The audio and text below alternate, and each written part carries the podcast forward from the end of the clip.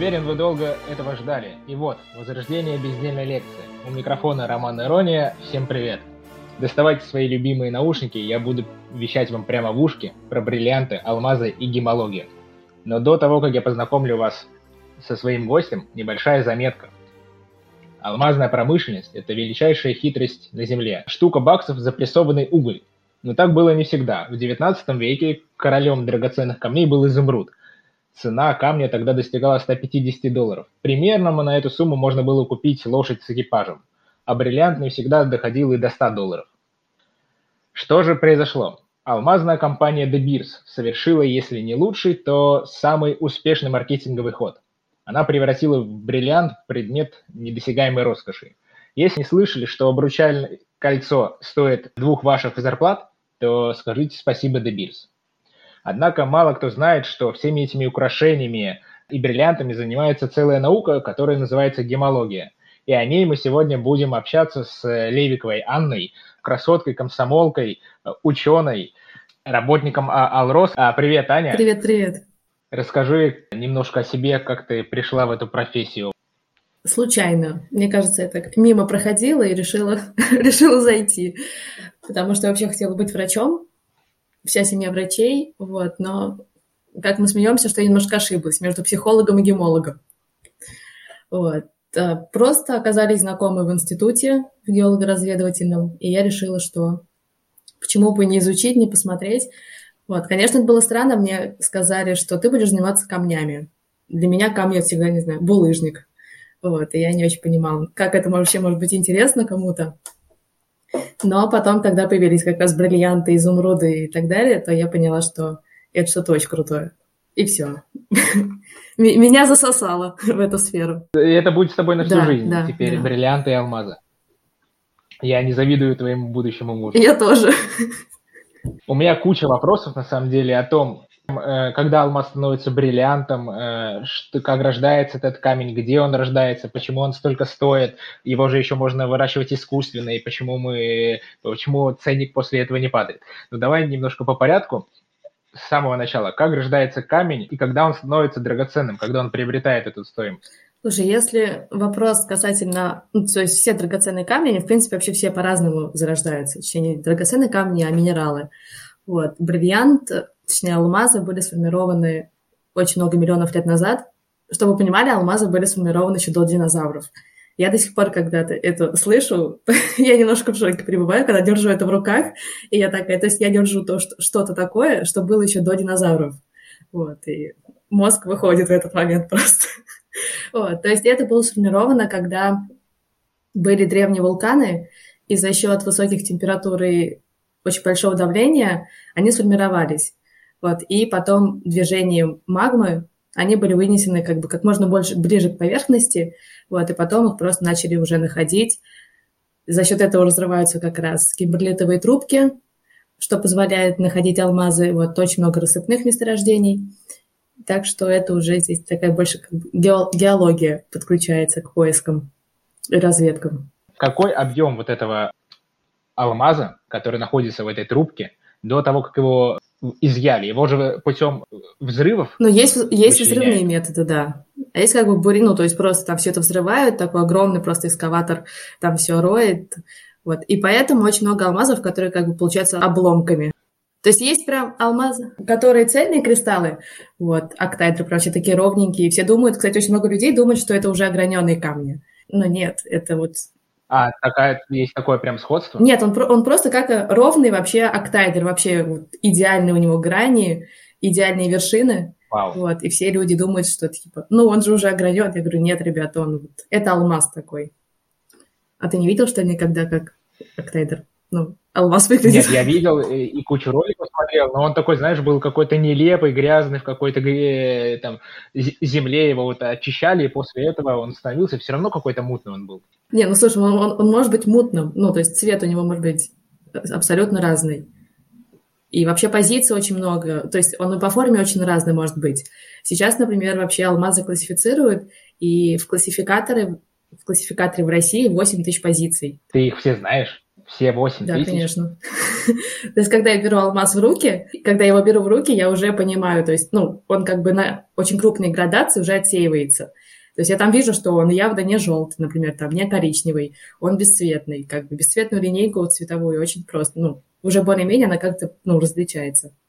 Вот, и по форме тоже, он там либо кристалл, кристалл, он может быть там ровный, с, какие, с какой-то рельефностью, и там просто уже градации рельефности идут, в общем, и все это вместе. Потом он может менять форму, он может быть уплощенный, удлиненный, он может быть в виде как треугольничка, ну, чтобы понятнее было.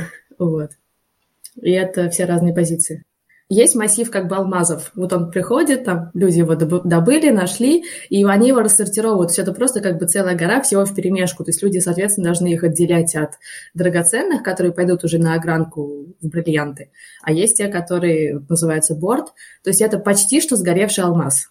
Вот, он типа не догорел. Вот, и его измельчают, он идет в алмазную крошку на порошок. Вот, и уже это вот это как раз технические алмазы. Как определить алмаз технический, либо он пойдет на кольцо или кому-то в сережке? Ну, по качеству, вот качество, характеристики всего, там цвет, то есть он должен как бы хорошая форма, хороший цвет, хорошие качество запуталось.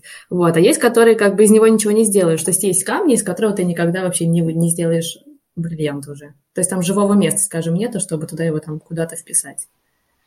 То есть он совершенно непрозрачный, очень крупный или там мелкая зернистость, вот, и то есть он уже только идет как бы в технические алмазы. Я вот когда знакомился с этой темой, читал, что в какой-то момент компания De о которой мы говорили в начале, она стала монополистом рынка, и из-за этого смогла регулировать э, количество бриллиантов, э, собственно, на рынке в качестве продажи. И там ценник, э, соответственно, либо роняла, либо поднимала. А потом наступил момент, когда люди научились делать искусственные алмазы. И вот как, например, отличить искусственный от натурального? Вообще возможно это или нет? Визуально, ну, то есть обычно покупатель в жизни не отличит. Нужно это э, иметь какие-то специальные инструменты? Знания. Один из инструментов. Вот, но искусственный, искусственный бриллиант, он может быть э, совершенно без включений, и поэтому определить его будет вообще невозможно тогда, даже если вы возьмете лупу и посмотрите на него. Вот, поэтому только при специальном анализе в лаборатории гемологической вот, его проверят. Не, ну смотри, чтобы вообще покупать бриллианты на рынке, они все должны иметь э, сертификат, а в сертификате должно быть указано. Вот, то есть это как паспорт твой, грубо говоря. Его откроешь и сразу поймешь, что кто перед тобой стоит. Вот. Также... А что там, кстати, указывается?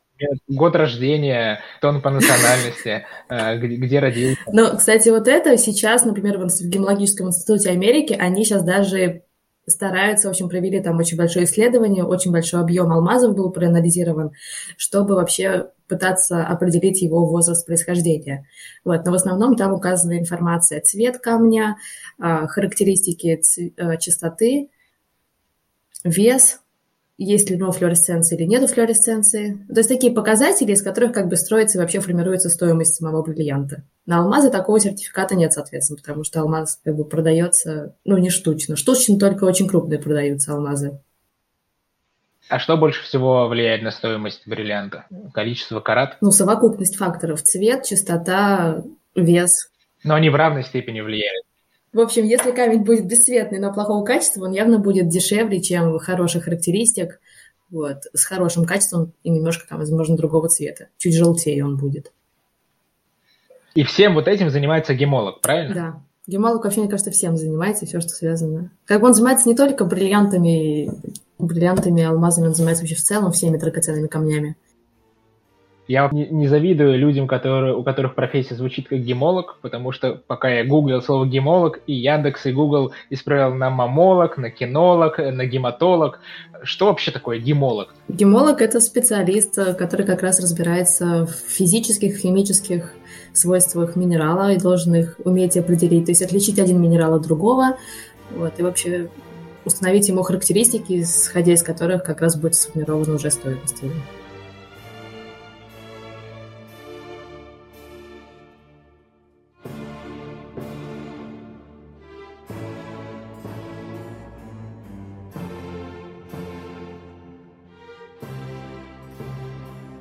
поделочные минералы. Что это такое? Я тоже не разобрался, пока готовился к этой теме. Мне, конечно, будет стыдно, что я скажу, я тоже за столько лет не разобралась, но нет.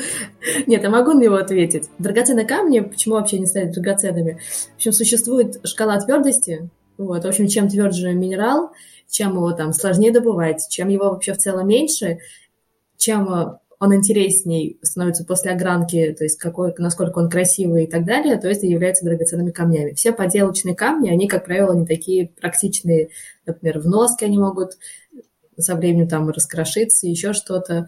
Вот, например, с, брилли... с бриллиантом такое никогда не произойдет. Там, с рубином, с сапфиром, с изумрудом, в принципе, тоже.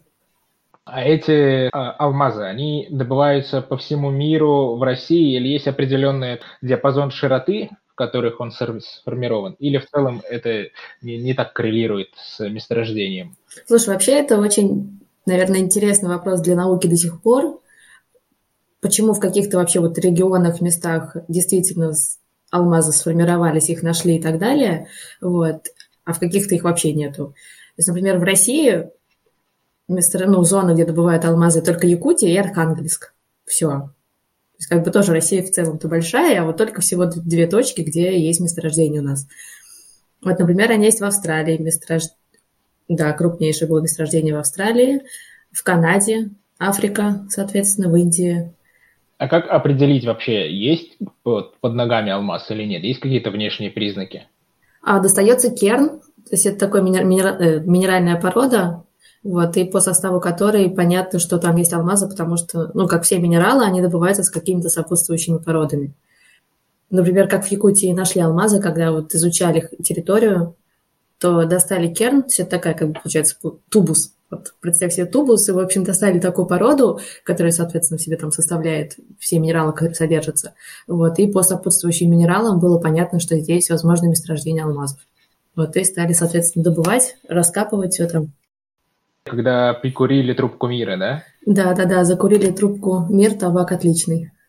Вообще, я еще читала, такая была интересная история, я читала, в общем, книжку «Алмазный огранчик», но там больше она как бы про буддизм, про буддизм, вот, и там почему-то тоже рассказывается, в общем, алмазная, алмазная сутра, это появление, в общем, всего этого видения а, буддизма в 830 там, каком-то году там, до новой эры и так далее. В общем, и там рассказывается про алмазный бизнес в этой книжке. Там рассказывалось, как впервые обнаружили алмазы в России, что геологи увидели лесу, которая пробегала где-то по лесу, и у нее был испачкан один бок, чем такой синеватой, зеленоватой глиной.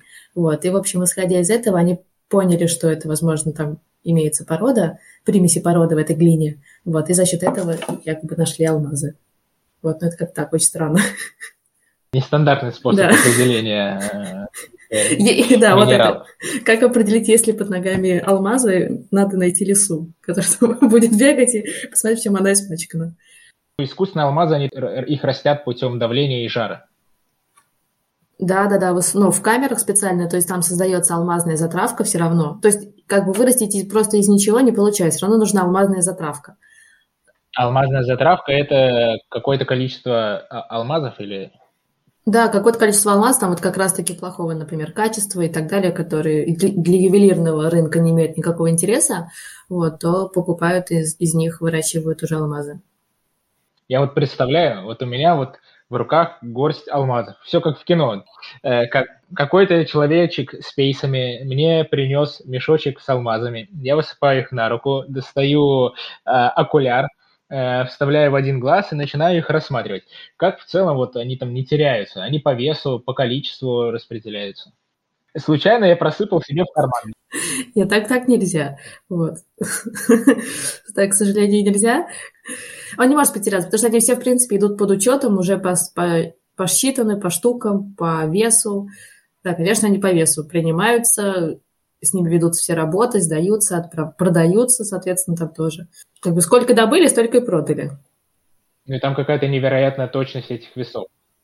Да, конечно. То есть там должны быть соблюдены температурные условия, влажность в помещении, где весы находятся. Весы должны быть обязательно со стеклянными створками, закрываться при провешивании. Вот. И, то есть никаких помех помех не должно быть. Столы, например, на которых установлены весы, они должны быть, во-первых, специально либо утяжеленные, вот, либо со специальной каменной подставкой, скажем так, вот, на которой должны стоять эти весы, чтобы вообще никаких нарушений, колебаний на весах не было.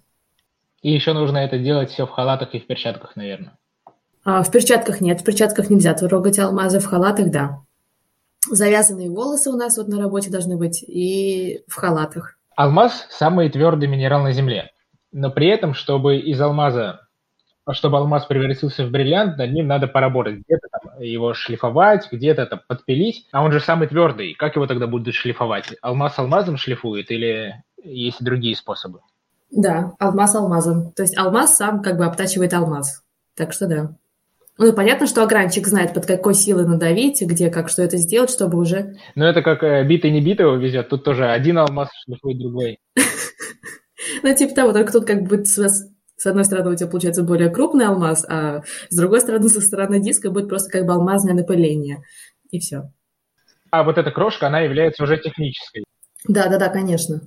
А что делают вот потом вот с этими техническими бриллиантами? Их типа выбрасывают в мусор или перерабатывают? Не, ну, значит, выбрасывают. Смотри, вот алмазы, например, рассортировали. Рассортировали на все вот эти 8 тысяч позиций. Понятно, что из них какое-то количество, там еще по размеру они все разные.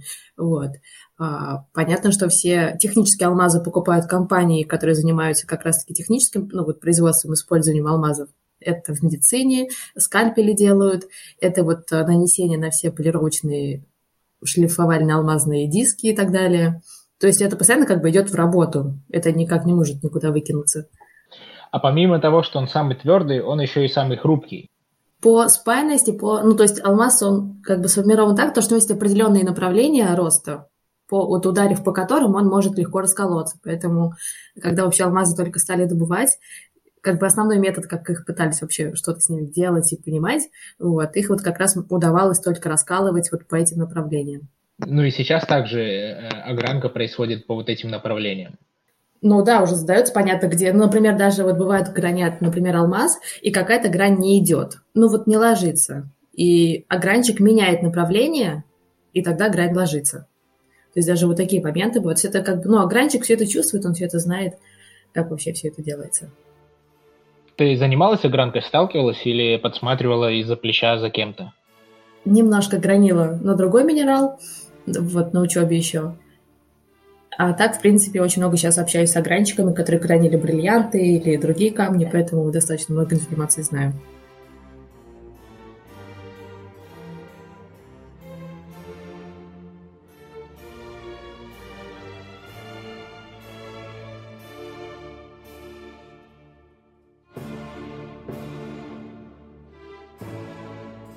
Алмазный фонд, он для чего служит? Да, алмазный фонд, там хранятся уникальные алмазы, которые когда-либо были найдены, которые инкрустированы в какие-то э, предметы роскоши царской семьи или кого-то еще из императоров. Вот, и поэтому просто несет такую, как историческую ценность. И то, кстати, нам, например, на учебе рассказывали, на самом деле не все так просто про алмазный фонд. А, все, что там, конечно, все блестит, безумно все интересно, огромные эти алмазы лежат на витринах и так далее. Но под очень многие, даже в ювелирных изделиях, подкладывали фольгу разного цвета, вот, которая придает как раз более, больше блеска этому камню, который там на самом деле вставлен. То есть вот между самим как бы металлом и камнем была такая подложка из фольги, из разноцветной фольги, чтобы добавлять какой-то вот как раз больше игры, цвета этому изделию. Это лайфхак, как сделать камень дороже. Ну, типа того, да. А если его кинуть в воду, я его увижу или нет? Увидишь. Нет, я нет, нет, он не должен исчезнуть, потому что, во-первых, ну это разная плотность у алмаза и у воды, вот, он всегда будет виден. Я тоже кидала, я реально работала, когда в геологической лаборатории, не буду говорить в какой, вот, я кидала, ну, один бриллиант, помню, кинула, кинула стакан с водой, вот, и он реально был виден. Я такая, да блин, как жалко-то. Я думаю, я думаю, было бы все намного проще вообще в этом мире, если бы они были не видны. Контекст э, сказки про голову короля. У него были бы еще невидимые бриллианты. Почему это так смешно? Да. На нашей с тобой общей родине, э, на которой сейчас, наверное, плюс 20 градусов, самая крупная биржа по торговле бриллиантами. В целом, что из себя представляет эта биржа? Она устроена примерно по такому же принципу, как э, финансовая биржа, или там есть какие-то э, свои законы? Ну, смотри, на алмазной бирже там просто собрано очень большое количество покупателей, ой, продавцов, кто продает, соответственно, алмазы, бриллианты, вообще любые драгоценные камни, и покупатели, представители разных компаний, которые покупают там, потому что это максимально выгодные условия для совершения сделок. Ну, то есть это некоторая площадка-агрегатор, которая объединяет продавцов и покупателей. Да. А если у нас э, условно есть продавцы, есть покупатели, значит у нас, скорее всего, есть какие-то условные черные пятницы, аутлеты и так далее. Или как вообще найти аутлет алмазов? Есть такой? Нет. Нет. Ну, а как, как он может быть? Что, вот, что такое может быть с ним, что он вдруг стал дешевле? Или за счет чего? То есть есть же прескуранты, есть прескуранты на алмазное сырье, есть прескуранты на бриллианты. Вот, и поэтому это все настолько регламентировано и устанавливается как бы самим рынком в то же время, так что все очень четко проводится. А сколько много вообще э, алмазов, из которых потом можно будет сделать бриллианты во всем мире?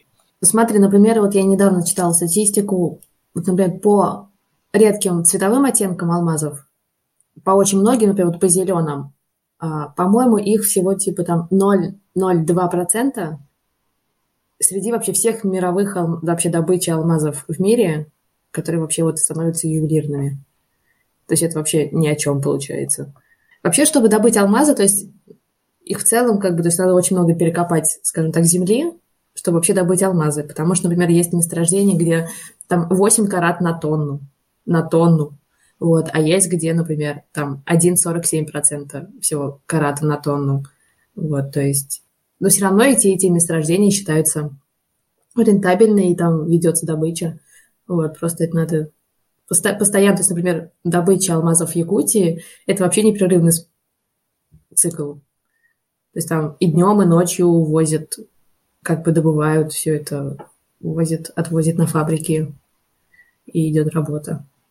Я хотел уточнить, что только карат в традиционной рубрике э, для парней, но раз мы затронули карат чуть раньше, карат это как система измерения веса или... Веса веса. А карат вообще, по-моему, это в Древней Греции вообще был использован данный метод, потому что условно, ну, не знали, что с чем провешивать, чтобы, например, там определять, как что с чем продавать, ну, по какой вообще стоимости, на что выходить. Вот, и было принято, что, например, э, в общем, карат – это семена рожкового дерева. Вот, и просто поняли, что они, каждое зернышко, они одинаковые по весу. Вот, между собой. Вот, и с тех пор вот карат стал считаться величиной измерение веса, вот, и то есть если в остальном как бы измерение, там, не знаю, каких-то круп, там, пшена, грубо говоря, и так далее, от этого ушли, соответственно, то в камнях это сохранилось, закрепилось, и поэтому до сих пор все камни измеряются в каратах. Один карат – это 0,2 грамма. 0,2 грамма, ну да, когда покупаешь кольцо, и тебе говорят 1 карат, это звучит лучше, чем 0,2 грамма. А есть что-нибудь, что дороже алмаза? Ну смотри, так, это очень такой, не очень люблю такой вопрос, потому что он за собой несет ряд встречных вопросов, потому что ну, то есть, понимаешь, тут как бы может быть такая совокупность факторов, например, там какой-то бриллиант, он явно может быть дороже, дороже других, например, драгоценных камней, а может быть и дешевле, например, потому что, например, если... Ну, здесь, знаешь, здесь очень много зависит все-таки от рынка, от спроса, потому что если, например, сейчас модно сапфиры или модно, там, не знаю, аквамарины, или турмалин параиба, например, сейчас такой вообще все обожают, все покупают. Вот, он очень дорогой. Ну, то есть э, спрос с бриллиантов, он немножечко как бы уходит. Поэтому, соответственно, другие камни становятся дороже. Их образ происхождения похож на тот, который есть у алмаза, ну и бриллианта, или это совершенно более легко добываемые э, минералы? Э, их, я скажу, наверное, их просто, возможно, больше. Больше их, возможно, раньше по какой-то причине не воспринимали такие драгоценные, они не там по цвету, например, они не были такими привлекательными. Вот. И просто поэтому, то есть со временем там, что-то стало более выгодно или более интересно для рынка, для моды, например, чем там бесцветный бриллиант. Очень многие люди путают алмаз и бриллиант. Понятно, что алмаз это минерал, бриллиант Все. это то, что мы сделали из минерала, да. Но у нас же есть еще вот ты говорила про сапфир, но он же никак не меняет название. Есть там изумруд, он тоже никак не меняет название. Э, есть александрит, он тоже там в течение своего времени э, жизненного цикла не меняет название. А почему алмаз с бриллиантом взяли такие э, и выпендрились? Не, ну слушай, например, все-таки сапфир, например, там сапфир, рубин, это же минерал корунт. Вот, то есть, ну просто Опа, знают, что минерал корунт красного цвета. А, минерал корунт. То есть, а ты не знал, что сапфир и рубин это один и тот же минерал? Нет. Я думал, это Нет, разные в целом камни. Нет, это, это один минерал, который просто разных цветов. То есть принято, ну, ну, например, есть минералы, вот, и у них есть драгоценная разновидность. А может быть, например, не драгоценная разновидность этого минерала. В общем, корунт, вот, это красный корунт, это рубины, синий корунт – это сапфиры. Вот, и то есть градация цвета, например, не весь, не все а, не, не все синие коронды будут считаться сапфирами, так же, как и не все красные коронды будут являться рубинами. Он может быть просто цветной сапфир, не синий. Например, там может быть оранжевый сапфир, бесцветный сапфир есть, лейка сапфир. Вот, есть... Это уже началась рубрика. Но он сапфир, Очень да, интересно, после... но ничего не понятно. На тормози в этот момент, я могу много всего рассказывать. Но, с другой стороны, да, как бы возвращаясь к тому вопросу, название он все равно сапфир, он после огранки все равно остается сапфиром. С алмазом, ну, слушай, алмаз, как бы название, происходящее само алмаз, то есть не поби... там несокрушимый, кажется, не... В общем, там зависит от названия, потому что бриллиант, то есть это как от французского слова, вам сверкать, блестеть, то есть как бы из-за того, из-за его внешнего облика. Просто ему дали другое название. А существует ли какая-то возможность попасть, э, там, условно, на месторождение, посмотреть, как, ну, водили туда экскурсии, или в алмазный фонд? Вот ты говорила, что там выставляются драгоценности из э, царской семьи, наверное, там подарки, которые им дарили и так далее. Ну, сходить в алмазный фонд, конечно, можно купить билеты и пойти в алмазный фонд. Да, я просто представлял себе алмазный фонд, это закрытая коробка, которую никак не попасть, там стоят вокруг э, милиционеры, солдаты с автоматами и охраняют, чтобы муха не пролетела. Где, в Алмазном фонде? Да. А, ну нет, Алмазный фонд это же получается как выставка в оружейной палате. Все это все в Кремле просто находится. Туда можно прийти, посмотреть, купить билеты. Но там, да, там действительно, например, очень далекие такие ограждения стоят, то есть что ты достаточно близко к витрине подойти не сможешь. А ты знаешь то, что в Эрмитаже есть бриллиантовая комната? Знаю, э, но не спрашивай, пожалуйста, сколько раз я ходил в Эрмитаж. Хорошо, не буду. Вот. Кстати, в Эрмитаже я была месяц, у меня там проходило обучение. Вот. Я могу там про все вазы рассказать, какие минералы. Так что это было очень скучно, но интересно. Ну да, потому что на самом деле даже вот есть некоторые там огромные все вот эти вазы каменные из, как, из разных минералов, и когда вот я, например, ходила и понимала, где какой минерал и какие у него есть интересные свойства или что-то еще, то это уже по-другому воспринимается, чем просто огромная ваза. Зачем? вот. А когда какие-то интересные, там, не знаю, месторождения, откуда она была добыта, еще что-то, то это уже действительно интереснее слушать.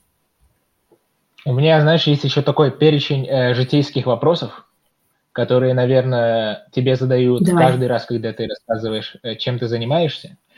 Но теперь э, спросим последний раз, потому что ты один раз ответишь, и в следующий раз будешь э, скидывать эту запись, чтобы они услышали ответ. Э, что будет с огранщиком, если он возьмет и косякнет на своей работе? Все задается на компьютере, уже все систематизировано, все пропорции, то есть туда сканируется алмаз, там делается, по-моему, 300 с лишним фотографий алмаза вообще со всех сторон, и программа в целом уже сама размечает, где какие бриллианты будут расположены, чтобы это было максимально выгодно. То есть максимально выгодный выход годного. И как бы гранитные установки, я думаю, что они же тоже сами все это гранят. Ювелиры только как-то за этим следят. Например, в Индии, да, возможно, там продолжают гранить как-то на дисках, на коленке. Но там, мне кажется, настолько оттачено это мастерство, что не могут быть допущены ошибки. То есть на каких-то на, на объемах, когда это какие-то стандартные средние размеры, возможно, там это, ну, ничего страшного. Ну, то есть страшно, конечно, для производителей. У всех все равно есть какие-то остатки на гранильном производстве. Вот. А когда это какой-то, если речь идет о каких-то крупных алмазах, вот, не знаю, там 30 карат, и из него надо огранить что-то очень крутое и очень крупный бриллиант, то там, соответственно, как бы нету права на ошибку. А если взять и пошариться в мусорках на производстве по огранке, можно ли там э, разбогатеть? Интересный вопрос. Это я вспомнила историю сразу, что в Турции а, когда-то какой-то, в общем, там бедный человек порылся в мусорке и нашел просто какую-то стекляшку. Нашел ее, в общем, отнес на рынок и обменял ее на серебряные ложки. Вот, со временем выяснил, что это был алмаз. Вот, и в итоге он там хранится в каких-то музеях Турции. Порыться на гранитном производстве, ну, ты просто так порыться не сможешь, такой, можно я тут у вас постою рядом с мусоркой? Вот. И все, ну, это абсолютно все под учетом. Абсолютно все под учетом. И алмазные остатки алмазного производства, все это фиксируется, все это провешивается, сдается, регламентируется, предоставляются отчетности. Например, по России это точно все регламентируется в формате отчетности, которые подаются в Министерство финансов и так далее. Министерство финансов тут при чем? То есть это регулируется на уровне государства, вся деятельность? Да, да, да. То есть это не какой-то частный бизнес, рынок? М-м. Нет. То, что добывается как бы из недр нашей земли, тоже все принадлежит. Вот это ты про 30%, да, которые нужно будет отдать государству? Да.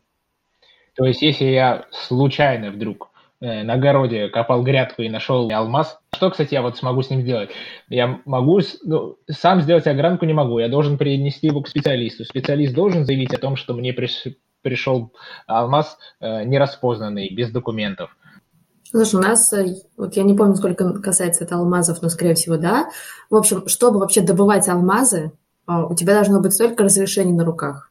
И ты, может, ты должен вообще сначала заявить, что у тебя экономически ты выгодный добытчик. Вот. А принести просто так алмаз ты не можешь. Например, у нас вот точно по янтарю, знаю, есть приказ, что самовольная добыча, в общем, это штраф, по-моему, 5 тысяч был когда-то.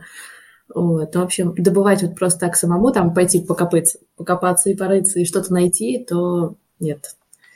И покупать алмазное сырье, например, просто физлицо не имеет права. Общем, если ты что-то найдешь себя на участке, ты об этом должен заявить, вот, и, соответственно, все это у тебя сразу там на участке раскопают киберлитовую трубку. И все. Уже как бы у тебя ты можешь попрощаться с участком. Все, все, все, что ты можешь сделать сам.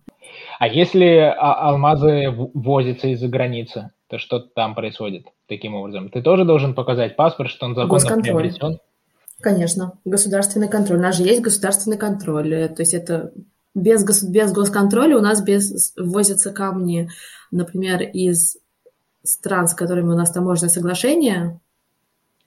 Это Беларусь, Казахстан, Киргизия и Армения. Но все равно у тебя должны быть как бы документы на руках, откуда у тебя вообще эти камни, что за камни. Если ты занимаешься какой-то, не знаю, там, продажей камней, ну, ты не можешь их просто так покупать без какой-то вообще бумажки. У тебя все равно на руках что-то будет. По крайней мере, там, грубо говоря, чек откуда ты их, у кого ты где купил их. Вот а так у нас госконтроль, который как раз занимается проверкой на таможне всех везенных, вывезенных камней.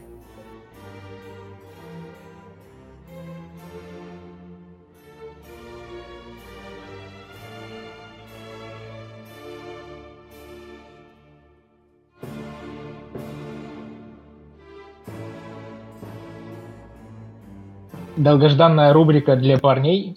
Аня занимается подбором э, бриллиантов, подбором украшений и драгоценных камней. Она ходит с клиентами по магазинам, смотрит на качество, смотрит на цвет, берет с собой какие-то инструменты, оценивает паспорт, смотрит, обманывает вас продавец или нет. В общем, всячески защищает вас при покупке дорогого вожделенного э, объекта. Поэтому у меня к тебе, Ань, э, как специалисту и как э, к человеку, который уже давно занимается подбором камней, вопрос, как выбрать бриллиант? А, для начала решить, что ты хочешь. То есть какой он должен быть размер, потому что очень много действительно обращаются ребят, кто там хочу, вот, ну все, решил там, не знаю, предложение девушке сделать, хочу кольцо с бриллиантом. И, соответственно, я задаю вопросы, соответственно, какой размер камня он хочет, какого цвета, насколько ему важны вот все эти характеристики по качеству а, и так далее. Вот. Ну и тут, конечно же, все теряются, все такие, что что это не просто там зайти в магазин и купить первый Уверен, что вот ты задал эти вопросы, и у меня нет вообще на них э, ответа. То есть, условно, я знаю, что предложение нужно делать с бриллиантом, но а какой шаг даль- дальнейший? Цвет? Я не знаю, какой цвет. Э, размер? Я не знаю, какой размер. Но, как правило, как показывает практика, сначала все эти парни, они очень долго, но даже есть статистика, что действительно некоторые тратят там несколько недель, а кто-то тратит несколько месяцев на то, чтобы просто изучить интернет, изучить все возможные вообще сайты, вот. И, как правило, все-таки, если вот даже я сама потом проводила статистику, я заходила на эти сайты, читала и понимала, что вот обычный человек прочитает эти сайты, но он все равно ничего не поймет. У него как бы ответы на вопросы не образуются.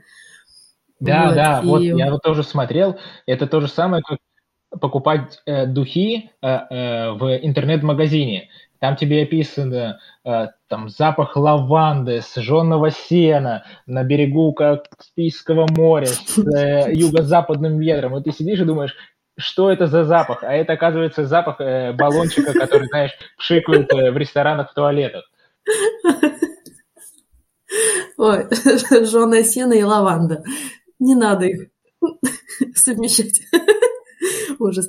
Да, в целом, не, ну смотри, в основном, смотри, в основном, конечно же, когда вот молодой человек решает, да даже не то, что молодой человек, любой человек, который решил сделать в подарок, э, даже себе, там, близкому человеку, не знаю, маме, папе, бабушке, дедушке, кому угодно какой-то ювелирный подарок, то он понимает, сколько денег он готов на это потратить.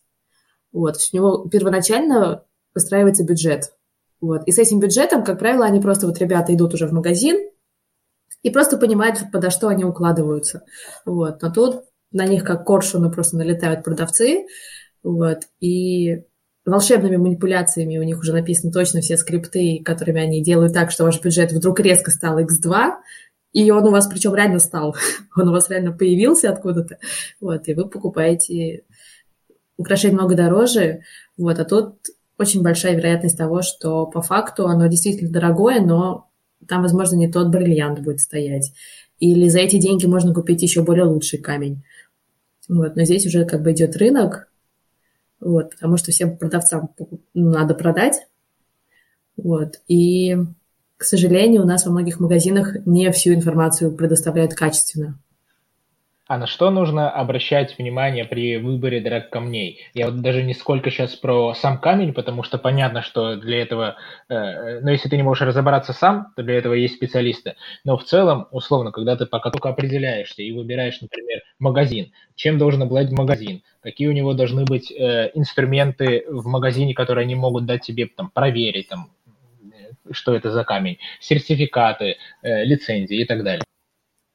А, да, в магазине точно должны быть то есть, покупая ювелирные украшения, у нас просто это регламентировано на законодательном уровне, что совершать сделки, с, с, покупая, в общем, украшения с драгоценными камнями, а, то должны быть сертификаты. Как правило, сертификаты выдаются на эти камни, то есть компании, как правило, покупают, закуп, заказывают сначала, дают камни на сертификацию, вот, а потом их уже как бы вставляют в изделие. Но если это какие-то стоковые изделия, то там как бы в процессе сначала они бриллианты закрепили, потом выдали сертификаты. Все даже там просто идет заключение, гемологическое заключение, а, какие ювелирные вставки в этом изделии. Вот. Например, в магазине вы можете точно попросить гемологическую лупу. Они должны быть. Вот. Но как бы попросить-то вы можете, и посмотреть вы можете, но вряд ли что-то поймете. А вот. чем она отличается Поэтому... от обычной лупы? Она маленькая, знаю, ну как я не знаю, как объяснить. Ну, не показываю тебе сейчас. А, это, то есть гемолог, он вообще в целом оценивает свою, ну, то есть не свою работу, он оценивает камень. То есть в одной лупе у него, в одной руке у него лупа около глаза, а в другой руке он держит камень. И то есть на уровне, второй глаз у него причем тоже открыт, вот, и на уровне как бы глаза он смотрит камень. То есть это не такая там огромная лупа, потому что он должен, гемолог, смотреть как бы вовнутрь камня, чтобы увидеть его дефекты. То есть у тебя другой глаз, он как бы просто фокусируется ни, ни на чем, как бы он такой в воздухе растворяется. Вот. К нам присоединился еще один вещатель, да? Я слышу. Да. Я не знаю, что с ним сделать. Сейчас, подожди, я попробую что-нибудь с ним сделать. A few moments later. И также в, в ювелирных магазинах можно спокойно попросить Diamond Tester. Но это если покупаете украшения с бриллиантами, вот, вы можете проверить подлинность. Ну, действительно ли это бриллиант. Он показывает, там есть у него разбег, например, от циркона, от имитации бриллиантовой, то есть есть там как бы шкала, и на этой шкале идет градация, то есть там загорается огонечек. Напротив бриллианта, когда это бриллиант, соответственно. Если цвет, даже покупатель может его посмотреть, ну, то есть он берет кольцо, и он видит, там, есть оттенок, нет оттенка, и то как бы там во всех ювелирных магазинах всегда на прилавках специально выстроен цвет, соответственно. Даже если посмотреть, подойдя к прилавку, все изделия будут просто вообще сверкать за километр. Вот. Но как только это изделие достают и достают уже на прилавок и показывают покупателю, он уже не так сильно играет. Вот. И цвет определить, в принципе, тоже достаточно проблематично, потому что внешний свет мешает, в общем, соответственно, все факторы. Вот. Но, тем не менее, покупая кольцо, например, или там сережки, колье, браслет, как бы визуально цвет еще камня можно увидеть, но в его характеристики и дефекты уже точно никто не увидит. Поэтому там где-то может быть скол, ну, то есть уже дефекты, которые я могу просто посыпать терминами, но это будет непонятно. Так, ну и последний вопрос из рубрики для парней. Что-то там про 57 граней и т.д. У меня записан этот вопрос на бумажке так. Но что я хотел им э, узнать, я уже не помню. Я поняла, что... Я поняла. Вот, я постараюсь тебе ответить. Надеюсь, тебе после ответа станет понятнее. Твой вопрос, наверное, тоже. 57 граней – это стандартное количество граней при огранке алмаза в круглый бриллиант. Вот, потому что, например, раньше гранили э, там с другим количеством граней, может быть, 57 или 56. Например, 56 граней – это когда он все равно бриллиант круглый, но у него не шип, как бы острый, если вот так, ты понимаешь, представляешь себе бриллиант, как он выглядит, uh-huh. у него есть шип. Вот. А вот этого шипа может не быть, может быть калета, как бы такая, ну, плоская. Вот. И вот тогда будет у него 57 граней, 56 граней. Вот. А с шипом он 57 граней. То есть это стандартный набор количества граней, которые как раз будут передавать максимальную вообще игру этой формы и так далее. Ну, вот, например, чтобы получить гемологический сертификат на бриллианты, они считаются специалистом. Ужасно сложно. Вообще просто все глаза сломать можно. Никогда не любила это делать, когда ты еще сбиваешься на этих гранях, и такой, черт, заново. Они же одинаковые там все. Ну, ты запоминаешь. Ужас такой. Нет, слушай, это вообще все ужас. Я иногда так думаю. Вот. Ужасно. Да. Вот, ну, то есть бриллиант, он имеет корону, то есть это верх камня. Павильон — это низ, где такие удлиненные клинья идут. А и площадка вот эта круглая. То есть мы знаем, сколько должно быть граней в короне, и считаем их. Вот, ну как ты держишь камень в лупу и считаешь там вот по кругу, ты его условно взял и начинаешь считать вот как по часовой стрелке. Потом павильон также грани считаешь. То есть никакой прибор это как бы не считает, не посчитает и так далее. Специалистам точно постоянно нужна практика. Но, к сожалению, я столкнулась с тем, что рынок не знает, кто такие гемологи. Точнее, нет, рынок-то знает, а вот покупатели и просто обычные вообще люди не знают, и не знают, что вообще можно обратиться за такой услугой.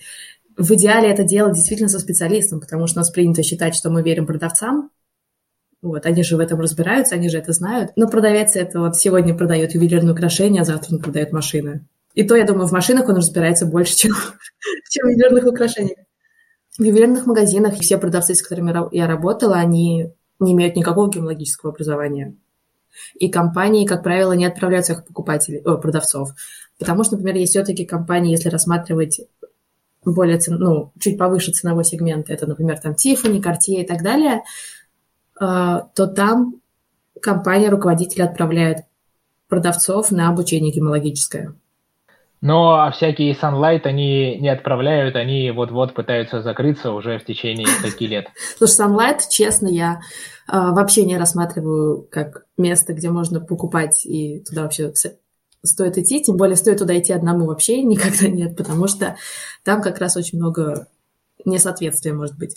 Даже все вот эти сетевые магазины, Там нужно проверять. Я специально устраивала даже лично для себя и в Инстаграме про это рассказывала. И хочу даже как сделать такую отдельную рубрику про то, что я специально с лупой шла в такие магазины, просила там продавцов, консультантов мне, соответственно, показать ювелирное украшение с бриллиантом. Смотрела его в лупу, смотрела на характеристики, которые заявлены к этому изделию. Вот эта маленькая бирочка, которая будет всегда висеть на ювелирном украшении.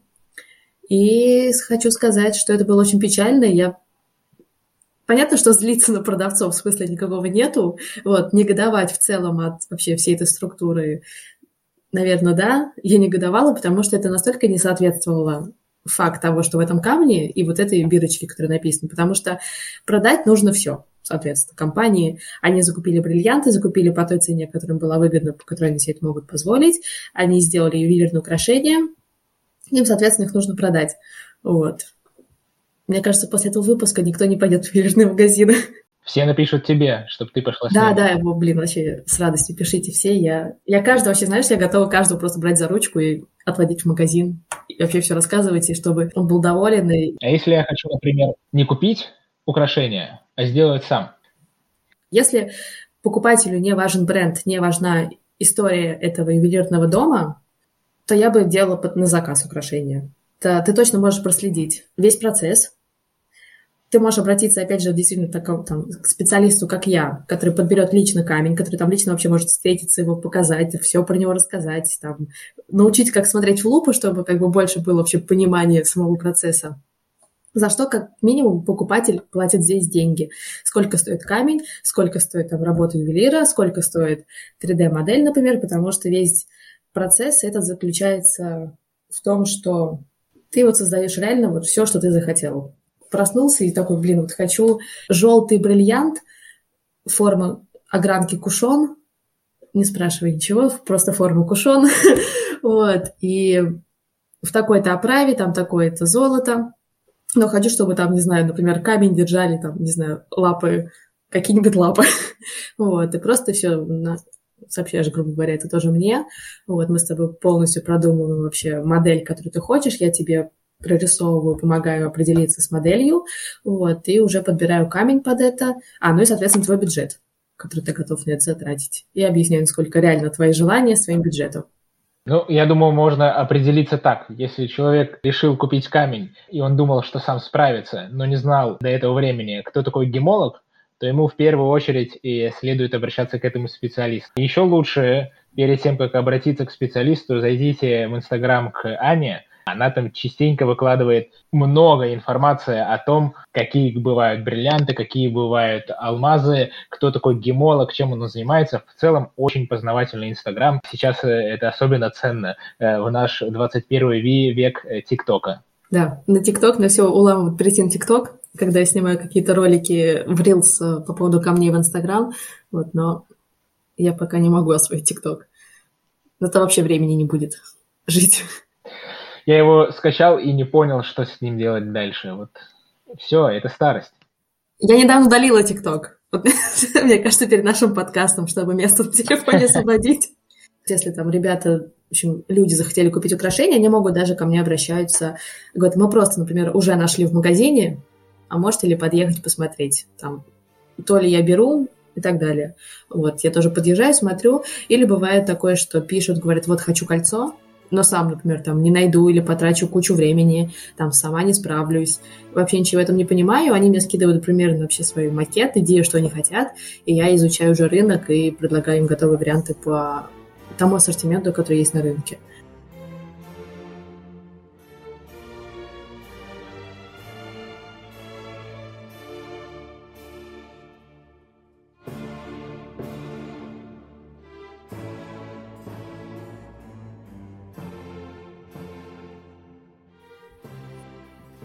Каждого места работы есть какие-то истории, которых, ну вот расскажи, не знаю, они причем разные все, есть там, которые страшные, есть интересные. Давай так, давай я сейчас тебе перечислю вот просто как бы пару слов из этих историй, а ты сам выберешь, какую рассказать. А, так, например, бриллиант в глазу. Такой сейчас будет перечень очень необычный. Боже. А, так, потом сотрудничество со следователем, приказа Минфина. Как раз-таки вот история, например, про гематолога и гемолога. Про микроскопы. Про бр- бронированный чемодан с ювелирными украшениями. Не знаю, выбирай что-нибудь, я расскажу. Про цвет глаз девушки и бриллиант. Вот, вот еще было. человек хотел добавить бриллиант под цвет глаз девушки? Да, но он забыл, какой цвет глаз у девушки. Он сказал, что он его даже не знает. Ой, жиза! Ой, жиза! Это там просто, да, была, я работала в фирме, и обратился как раз знакомый парень, а, хотел сделать девушке предложение. Ну и приходит, говорит, так, у меня вот такой бюджет. Мы такие, окей, вот такие варианты можем вам предложить, такой, такой, можно вот эти камни еще рассмотреть, например, не только бриллиант, а вот еще что-то. Он такой, ой, да, здорово, давайте подберем там. Ну и мы ему накидываем идеи, говорим, давайте там сделаем камни, например, под цвет глаз вашей девушки. И он такой, ой, давайте, блин, крутая идея. И мы такие, ну цвет-то какой? Он такой, не знаю. И мы такие, как это? ну, то есть для нас, для девушек, это было очень удивительно. Вот, мне кажется, мы девушки цвет глаз парней помним. Давай перейдем к истории, которую ты озаглавила как бриллиант в глазу.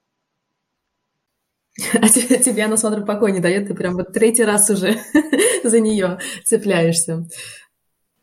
Мое одно из мест работы, я занималась подбором как раз бриллиантов под клиента, то есть по размерам, там, вот по, хар- по характеристикам в какие-то изделия. И сидела, смотрела очень мелкий размер бриллианта, там, по в общем, крошку прям какую-то, такую очень мелкие бриллианты, которые, как, ну, как правило, они идут в обсыпке на ювелирных украшениях. Вот, я сидела его смотрела в лупу, и за счет того, что он маленький, и пинцет, ну, как бы на пинцете, которым держится камень, есть э, такие зубчики, вот, ну, в общем, он очень легко может выскакивать. Не только маленькие бриллианты, вообще там и более крупные и так далее. В общем, они могут выскочить. Вот, во-первых, тут всегда вопрос, непонятно, куда он отлетит, вот, как бы как он стрекоза просто тут, во все стороны может улететь. Звон услышишь в одной стороне, а по факту он найдется вообще в другой. Вот, как бы тут сразу вопрос, насколько зарплат вперед ты только что попал, когда такой камень улетел. И вот, в общем, так, мне однажды камень, вот я сидела, сортировала, уже потом сижу, смотрю в лупу, и мне отскакивают бриллианты, и отскакивает прям в глаз, под нижнее веко. Вот, и это очень страшно, максимально страшно, потому что из алмазов, ну, как бы они острые, из алмазов делают еще. скальпели. Да, вот, из алмазов уже делают скальпели, то есть у алмазов есть шип. Вот, ну и как бы глазу, я думаю, всей поверхности глаза не надо большого усилия, чтобы его порезать, поцарапать и так далее. В общем, он скочил мне в глаз. Я его, конечно, от страха сразу же достала, то есть это вообще вот эта манипуляция с выворачиванием века, потому что бабушка окулисты, то есть все вот эти быстрые операции, как вообще что делать с глазом, я их с детства знаю. В общем, я вытащила бриллиант, подхожу к начальнице и говорю, можно я отпрошусь, я поеду в больницу, звоню папе, еще параллельно говорю, пап, можно я приеду показаться окулисту, мне бриллиант в глаз попал. Начальница меня, конечно, сразу отпустила, а вот папе на этот вопрос, что? Что? Я говорю, пап, мне бриллиант в глаз попал, я боюсь, вдруг я себя порезала сейчас, ну, в общем, в глаз, мне нужно срочно врачу показаться. В общем, начальница отпускает, я еду в больницу к папе, папа мне смотрит, звонит уже врачу непосредственно и говорит, слушай, можно я сейчас там подойду с дочкой? Она такая, да, конечно, что случилось? Он такой, бриллиант в глаз попал. Что? Ну, вот, в общем, вот людей вообще настолько идет несостыковка пониманий, как вообще такое возможно. Вот, и как бы... Вот, это, конечно, было очень смешно. Я уже, когда сидела у нее в кабинете, она посмотрела, ну, в общем, было незначительное повреждение, ничего там серьезного не поцарапалось. И она такая, что еще раз случилось? Я говорю, я бриллиант смотрела, и он мне в глаз отскочил. Она такая. И вот это вообще взгляд людей, не понимающий, как вообще это может произойти. Вот. Вообще я обожаю, на самом деле, здесь всякие истории, потому что у людей просто мозг, он как будто выключается в этот момент. ну, то есть как будто это какая-то вообще параллельная реальность, в которой они вообще никогда себе не представляли, что это может быть, и такие, офигеть. Не, у меня аж внутри все сжалось, когда ты начала рассказывать про то, что ты начала выворачивать нижнее веко. Да нет, ну это быстро, господи, тебе когда в глаз что-то попадает, все равно там трешь. Но тут еще как бы страшно было глаз стереть. Вот, и дальше я испугалась, что там может куда-то завалиться, провалиться. Вот, это, конечно, было очень страшно. Ну да, потом охранник будет на выходе доставать, тогда уж лучше ты, чем, чем он. Ну да, да. Вот. Нет, а так в целом вообще же это... А с другой стороны, знаешь, в фильмах же вот все показывают, как там все глотают бриллианты. Скажи, пожалуйста, что ты теперь работаешь э, в очках. А, ну, слушай, я сейчас работаю с алмазами, и, соответственно, крупные размеры, они смотрятся в лупу, но там как бы не то, что там никуда не попадет такой, если он, во-первых, не отлетит, потому что они держатся, то, что держится руками, вот, соответственно, достаточно, ну, я достаточно крупных размерах просто работаю. А есть, например, мелкие алмазы, они сортируются на столе в микроскоп. То есть там как бы тоже ничего никуда, ну, в глаза не отлетит. Вот.